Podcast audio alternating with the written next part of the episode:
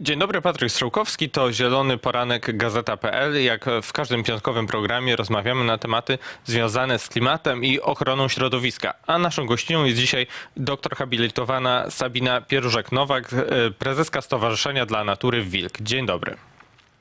Dzień dobry Państwu.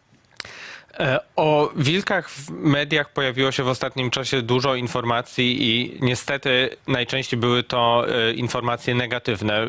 Informacje między innymi z tego tygodnia i też wcześniejsze o przypadkach nielegalnego zastrzelenia wilków, a także wiele nacechowanych emocjami i nawet straszących historii i newsów związanych z, ze śmiercią mężczyzny na Pogórzu Przemyskim, którego ciało znaleziono jakiś czas po tym, jak zaginął, nie wrócił do domu. Na tym śladzie miały być, e, na, ty, na, na, na tym ciele miały być ślady obgryzienia przez zwierzęta i chociaż służby podkreślają, że nie wiadomo jakie zwierzę rzeczywiście mogło dotrzeć do, do tych zwłok, no to wiele mediów e, oskarżyło o to wilki i już w ślad za tym poszły e, informacje czy nagłówki o wilkach ludojadach i to w różnych częściach Polski związane z tą, z tą jedną historią. E, więc może wyjdźmy od tego, ponieważ budowany jest w wielu takich tekstach taki strach przed wilkami. Czy taki strach e, ludzi przed wilkami w obecnej sytuacji w Polsce, ty, tego ile tych wilków jest, jest uzasadniony? Czy wilki są dla ludzi zagrożeniem? E, nie, i to nie, nie, ma znaczenia, jaka ta populacja jest, z uwagi na to, że wilki dziko żyjące, czyli wilki, które wychowały się, urodziły się w lesie, wychowały się e, w wilczej grupie rodzinnej, nie są niebezpieczne dla ludzi, ponieważ bardzo się boją człowieka. E, jedyne ewentualne zagrożenie mogą stanowić te zwierzęta, te e, wilki, które zostały zabrane z lasu jako szczenięta i wychowane przez człowieka. Takie sytuacje niestety się w Polsce zdarzają.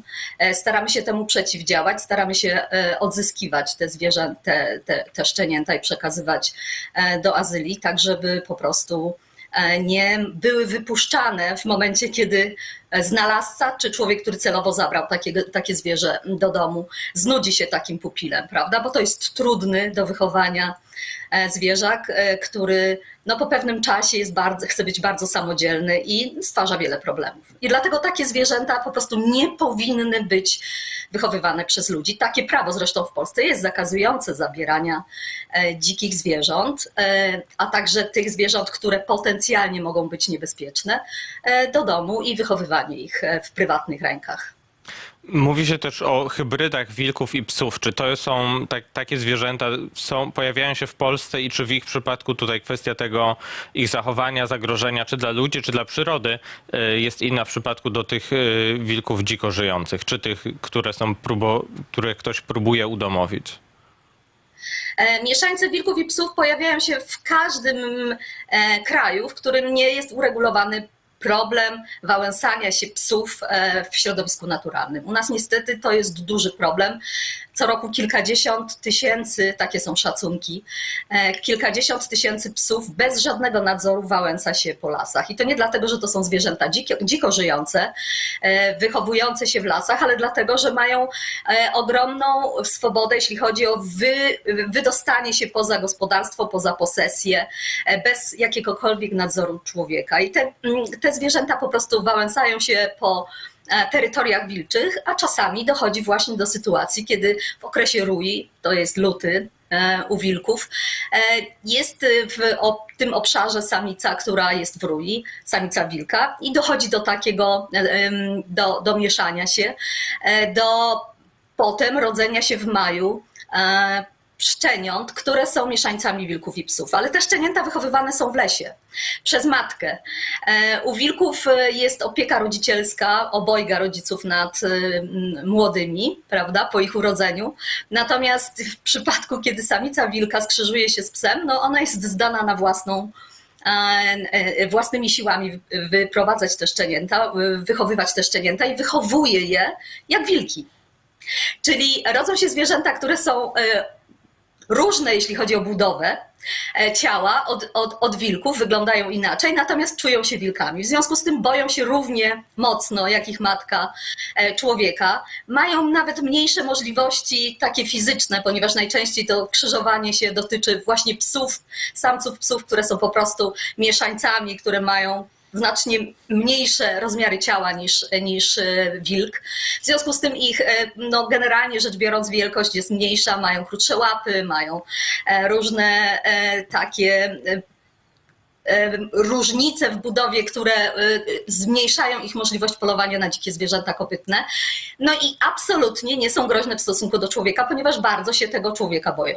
Także to one nie stanowią żadnego zagrożenia dla ludzi. One stanowią tak naprawdę zagrożenie dla populacji wilków, ponieważ e, takie mieszańce wilków i psów są po prostu także E, e, mają możliwość rozrodu, więc przekazują te niekorzystne cechy e, krótszych łap, słabszych, słabszego nacisku szczęki, słabszych, w ogóle mniejszych wymiarów, mniejszej głowy, różnych takich, prawda, zawirowań dotyczących długości ogona, wszystkich tych elementów, które pomagają wilkom w polowaniu, więc te wszystkie cechy wypracowane w toku ewolucji w pewien sposób są zatracone i przekazywane do populacji wilków w dalszych pokoleniach, e, no, w, du, w dużej mierze utrudniają czy tam zmniejszają możliwości łowieckie wilków. Skoro nie ma takiego zagrożenia, skoro wilki boją się mm, ludzi, skąd tak duży strach, czy takie poczucie zagrożenia, jakie może, jakie myślę, że można wyczuć w wielu tych nagłówkach, czy wielu tych historiach, które są opowiadane przez mieszkańców y, wsi, gdzie ktoś widział wilka. Skąd bierze się ten strach czy obawa, skoro mówi pani, że no, nie ma podstaw do tego, żeby uważać wilki za zagrożenie dla życia człowieka? E, pewnie wynika to z faktu, że e, jako społeczeństwo byliśmy wychowywani na różnych opowieściach e, o wilkach, takich opowieściach właśnie, które miały wywoływać strach, bo generalnie lubimy się bać, prawda? Także wszelkie takie opowieści i filmy. Chociażby najróżniejsze hollywoodzkie e, produkcje, ale także po prostu te dziecięce bajki, Czerwony Kapturek, Trzy Świnki e, i szereg innych takich bajek, e, ukształtowało nasz pogląd na temat wilków, na to, jak one, jakim one są zagrożeniem. Wierusz Kowalski, jego twórczość, która w dużej mierze także korzystała z tych, z tych wszelkich mitów i tego poczucia zagrożenia w stosunku do wilków twórczość, która jest bardzo popularna ciągle w Polsce, a która w tej Polsce e, wcześniejszej, przedwojennej, no, była rzeczywiście bardzo uznawana. E, nie tylko w Polsce, ale też za granicą, w Niemczech. Więc to wszystko jakby kształtowało naszą świadomość i pogląd na to, jak, jak, jakie wilki są. Badania nad wilkami, takie rzetelne, szczególnie nad ich drapieżnictwem na zwierzętach kopytnych, no, zaczęły się dość późno, bo dopiero pod koniec lat 80. E, w Polsce po okresie, kiedy te wilki zwalczano różnymi bardzo drastycznymi metodami, a więc ciągle jakby w świadomości społeczeństwa bardziej tkwiło to, że wilki trzeba zwalczać, trzeba zabijać, żeby uniknąć e, niebezpieczeństwa, niż to, że mamy bardzo e, współczesne wyniki badań pokazujące, jakie te wilki naprawdę są. Oczywiście z tych badań nad dietą e, w, przeszliśmy także do badań nad tym, jakie one są, nie tylko co jedzą. To jest główne zwykle główny, mm, główne zainteresowanie ludzi, prawda? Co jedzą wilki i ile ich jest? To są najczęściej zadawane mi pytania. Natomiast e, niewiele osób pyta o to, jakie one są. I to jest, myślę, kluczowy problem, ponieważ niewiele mamy możliwości, żeby o tych wilkach opowiadać, jakie one w rzeczywistości są, że są zwierzętami socjalnymi, żyjącymi w bardzo podobnych e, grupach społecznych, czyli w rodzinach, jak człowiek. E, pod względem wielu zachowań, sposobu wychowania potomstwa, e, długości tego procesu wychowania, procesu uczenia się potomstwa od rodziców, e, jesteśmy bardzo do siebie podobni, my i wilki. I ta wiedza na temat tego, jak troskliwymi, czułymi rodzicami, dbającymi o swoje potomstwo są wilki, słabo dociera do społeczeństwa, a myślę, że gdyby gdybyśmy mieli taką szansę więcej o tym opowiadać, e, na pewno e, ten stosunek do wilków by się zmienił. Z drugiej strony myślę, że nieraz pojawiają się takie opinie, że łatwo jest fascynować się tymi wilkami i tymi, jak one się zachowują z perspektywy mieszkańców miast, którzy takiego wilka najczęściej widzą w filmie dokumentalnym lub jeśli mają y, nie, bardzo, dużo, mm, bardzo duże szczęście. Pewnie y, może spotkają go na spacerze y, gdzieś w górach czy w lesie. Y, no a inna jest perspektywa osoby, która mieszka w niewielkiej wsi, hoduje zwierzęta, owce. Y, krowy, y, ma psy na podwórku, y, no i na przykład słyszała, że w sąsiedniej wsi czy w innej części Polski doszło do sytuacji, że wilk porwał komuś ciele, zagryzł psa na podwórku, no i to są sytuacje, do których chyba rzeczywiście dochodzi w Polsce. Tak, oczywiście, ponieważ wszędzie tam, gdzie żyją wilki, obojętnie czy jest to gatunek chroniony, ściśle jak w Polsce, czy jest to gatunek łowny, jak w innych e, krajach, niektórych krajach europejskich, bo teraz coraz więcej e, europejskich krajów, które mają duże populacje wilków, jak Rumunia, e, Słowacja, Hiszpania, te kraje też chronią swoje populacje wilków, czy Niemcy, gdzie rekolonizacja lasów w Niemczech następowała no, pod koniec lat 90. i teraz ta populacja rzeczywiście jest spora. E, więc e, wszędzie tam, gdzie wilki są chronione, ale też gdzie są gatunkami łownymi, jak, w kraj, e, jak na przykład w krajach bałtyckich, są, występują szkody od wilków w zwierzętach gospodarskich, bo dla wilków te zwierzęta, które są naszymi podopiecznymi, a w zasadzie hodowanymi przez człowieka zwierzętami na mięso, są również bardzo łakomym kąskiem. One nie rozumieją, że dla nas te zwierzęta stanowią wartość i że e, nie życzymy sobie, żeby wilki na nie polowały. Więc wszędzie tam, gdzie te zwierzęta gospodarskie są niedostatecznie chronione e, przez hodowców, oczywiście takie szkody występują. Wilki zawsze będą próbowały do tych zwierząt się dostać i uszczknąć coś dla siebie. Czasami są to dość dramatyczne sytuacje i szkody dla poszczególnych hodowców y, mogą być dość spore. U nas w Polsce istnieje bardzo dobry, chyba jeden z najlepszych w Europie systemów wypłaty odszkodowań za te szkody powodowane przez wilki, ale też przez wiele innych zwierząt chronionych w Polsce, jak niedźwiedzie, rysie, bobry e, i, i, kilka jeszcze innych gatunków.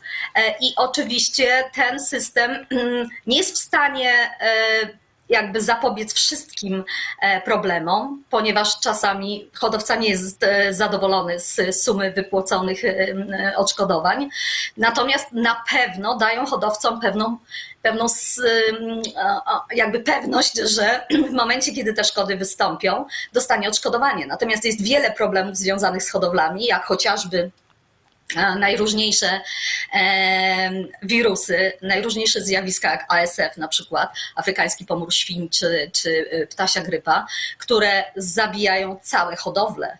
E, I wtedy albo trzeba po prostu zlikwidować całą hodowlę. Więc jest wiele innych zagrożeń dla populacji, e, dla tych zwierząt hodowlanych e, i, i wiele innych problemów mają także hodowcy. Natomiast jeśli chodzi o wilki, ponieważ jest to konkretne zwierzę, na które, prawda, na którym można wyładować swoją złość i frustrację, na którą można, które można obarczyć winą jakby za swoje problemy, no to jest też łatwe do tego, żeby je nazwać, zdefiniować e, i po prostu, żeby też o nim opowiedzieć w mediach, ponieważ jest to temat najczęściej bardzo taki e, nośny, prawda, i znajdujący wielu odbiorców.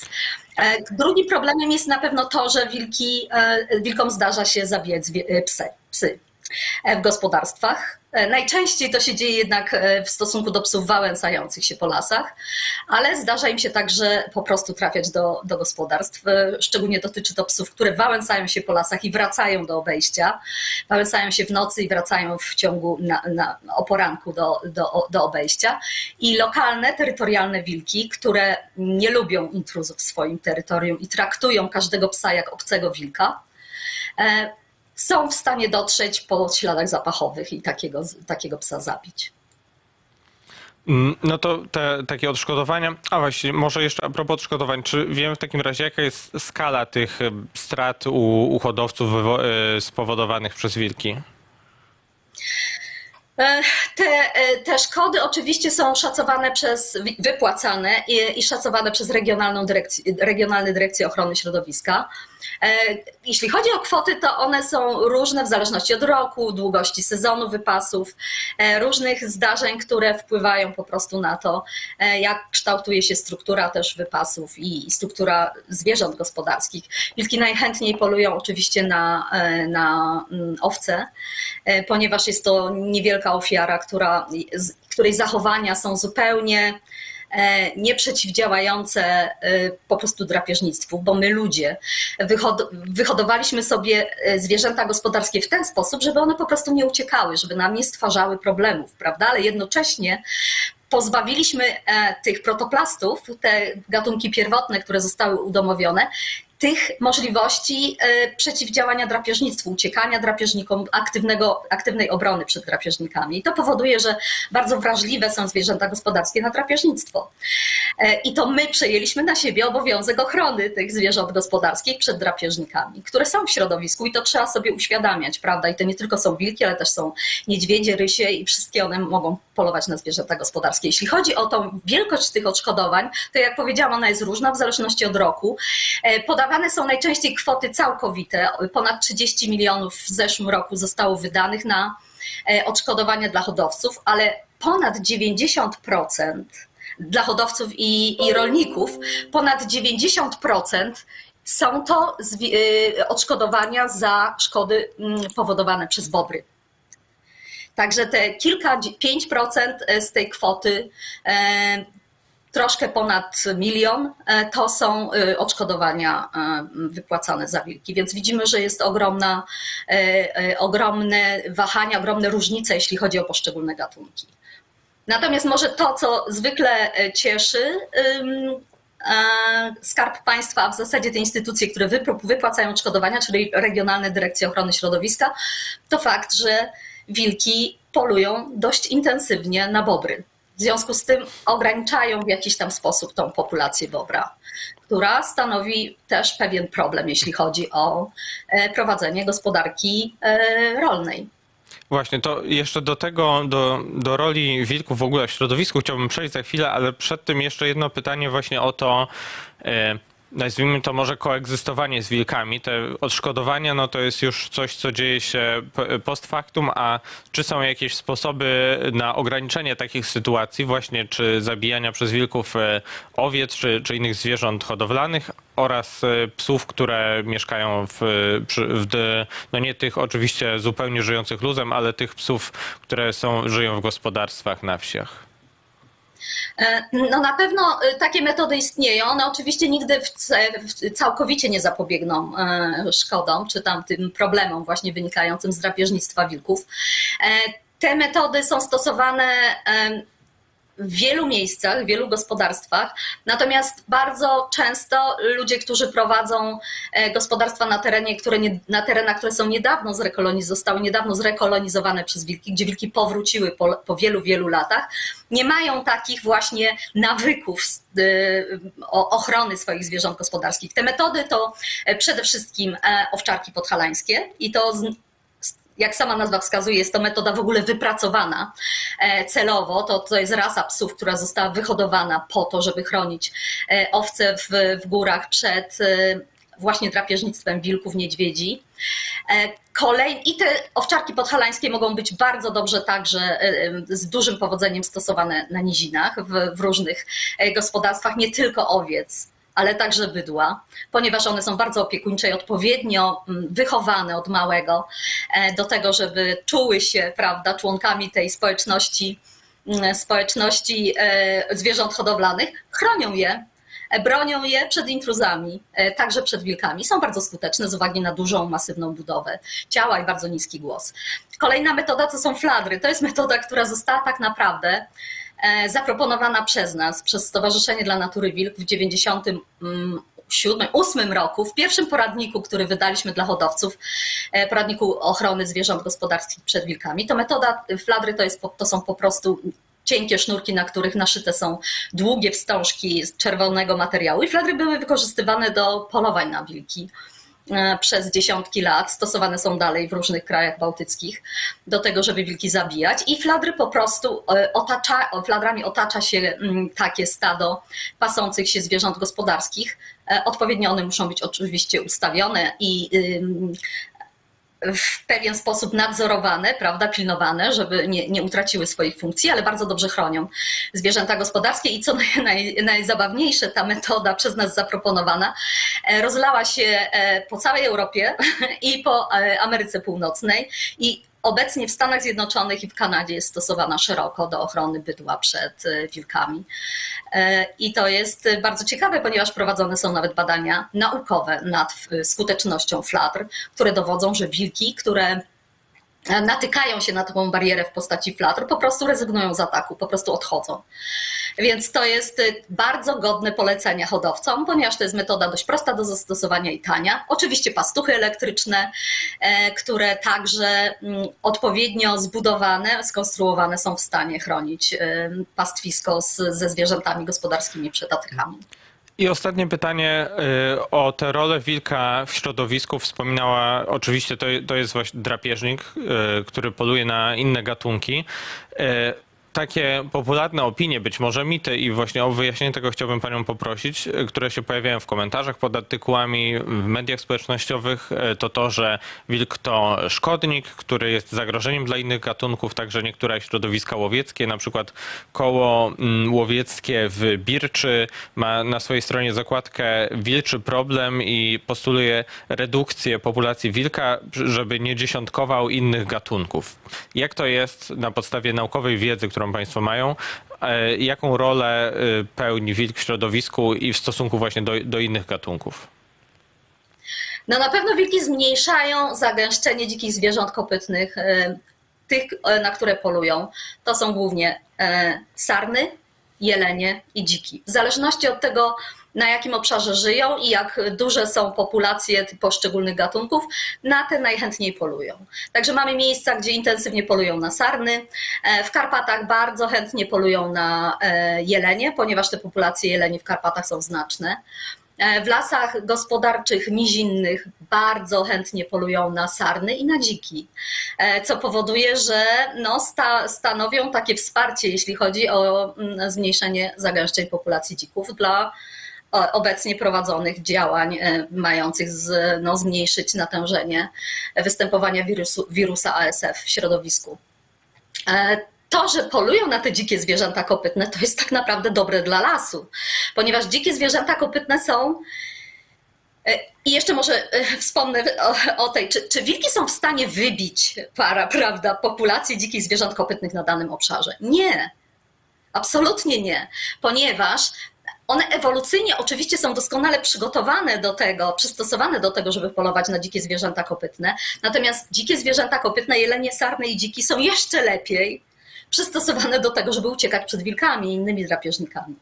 Tak to jest, ten, ten, ten, to, to się nazywa ten proces jakby dostosowania się właśnie do, e, do unikania drapieżnictwa i i proces e, bycia coraz lepszym e, drapieżnikiem, tak zwaną, to jest tak zwana koewolucja, czyli troszkę jest, e, proste wytłumaczenie jest takie, że wilki biegną za, za tą ofiarą jako za obiadem, prawda? A ofiara, potencjalna zdobycz, ucieka, żeby uratować swoje życie. Motywacja zdobyczy potencjalnej, czyli sarny, jelenia czy dzika jest taka, żeby uratować życie więc jest znacznie większa. A drapieżnika, a wilka jest taka, żeby zdobyć obiad i ten obiad można zdobyć albo w tym momencie, albo za chwilę, odnajdując zwierzę, prawda, które jest znacznie bardziej podatne na drapieżnictwo. Także wilki tak naprawdę usuwają z populacji dzikich zwierząt kopytnych, jeleni, saren czy dzików, tylko te zwierzęta, które są najbardziej podatne na drapieżnictwo. A te najbardziej podatne to młode, niedoświadczone, stare, e, chore, w jakiś tam sposób zranione w innych sytuacjach, na przykład przez myśliwych, którzy często e, nie są w stanie znaleźć postrzałków w lesie. I takie zwierzęta najczęściej znajdujemy jako ofiary wilków. To one są zabijane przez, przez wilki i zostawiane są tak naprawdę w populacji te zwierzęta najbardziej zdrowe, stanowiące trzon populacji. E, te, które przekazują najlepsze geny, najbardziej przystosowane są do, do unikania drapieżnictwa i przekazują te geny dostosowania, E, po prostu swojemu potomstwu. Więc tak naprawdę rola wilków i to ich drapieżnictwo na dzikich zwierzętach kopytnych dla samych populacji dzikich zwierząt kopytnych jest korzystna. A poza tym wilki polując na, na te zwierzęta, które są roślinożercami i są drapieżnikami lasu, prawda? Czyli zjadają las, zjadają rośliny, pomagają, te wilki pomagają po prostu lasowi przetrwać tę, tą ogromną presję roślinożerców. I gdyby nie drapieżniki, to lasy E, nie przetrwały po prostu w tej formie, jaką, jaką znamy, lubimy i tak dalej. Rola myśliwych oczywiście w, w, obecnym, e, w obecnym czasie, kiedy te drapieżniki nie mogą jakby z, zupełnie bez, e, bez jakichś innych presji, innych czynników ograniczających funkcjonować w środowisku, no jest też jakby odgrywa, e, ma znaczenie w, w, ograniczaniu populacji dzikich zwierząt kopytnych, jednak nie przeceniajmy tej roli, ponieważ myśliwi nie są w lesie 24 godziny na dobę przez cały rok, nie są w stanie tak naprawdę wybierać z populacji dzikich kopytnych tych zwierząt, które, ta, które nie, nie są cenne dla tej populacji, e, nie są najlepiej dostosowane, przystosowane do życia. A chyba nawet wręcz e, przeciwnie, bo kiedy myśliwi polują, kiedy myśliwi polują dla, dla trofeów, no to mogą właśnie chcieć wybierać te najbardziej zdrowe i najbardziej e, silne zwierzęta, a nie te najsłabsze i najstarsze. Tak, oczywiście. Przecież y, no, dość dużym źródłem dochodów w, w, kołach jest po prostu polowanie dewizowe. E, I myśliwi dewizowi absolutnie nie przyjeżdżają do Polski po to, żeby pełnić rolę selekcjonerów. Przyjeżdżają po to, żeby zabijać zwierzęta, które mają przepiękne trofea i za to tak naprawdę płacą duże pieniądze. A więc te wszystkie e, e, byki, które posiadają ogromne, ogromne poroża, te wszystkie zwierzęta, które są najbardziej okazałe, największe, to one, to one są tym, tym e, najbardziej pożądanym, e, prawda, e, najbardziej pożądaną zdobyczą dla, dla myśliwego i to nie tylko dla zagranicznego, ale także dla naszego polskiego. Mhm. Dziękuję. Na tym musimy już kończyć, chociaż jak widać rzeczywiście w temacie wilków jest dużo wiedzy do zgłębienia poza tym, co pojawia się tylko w straszących nagłówkach. Bardzo dziękuję za tę rozmowę. Naszą gościnią Proszę. była doktor habilitowana Sabina Pierużek-Nowak ze Stowarzyszenia dla Natury Wilk. Dziękuję bardzo. Dziękuję bardzo. A to był Zielony Poranek Gazeta.pl. Zapraszam na kolejne programy, a na dziś to wszystko. Patryk Strzałkowski, do zobaczenia.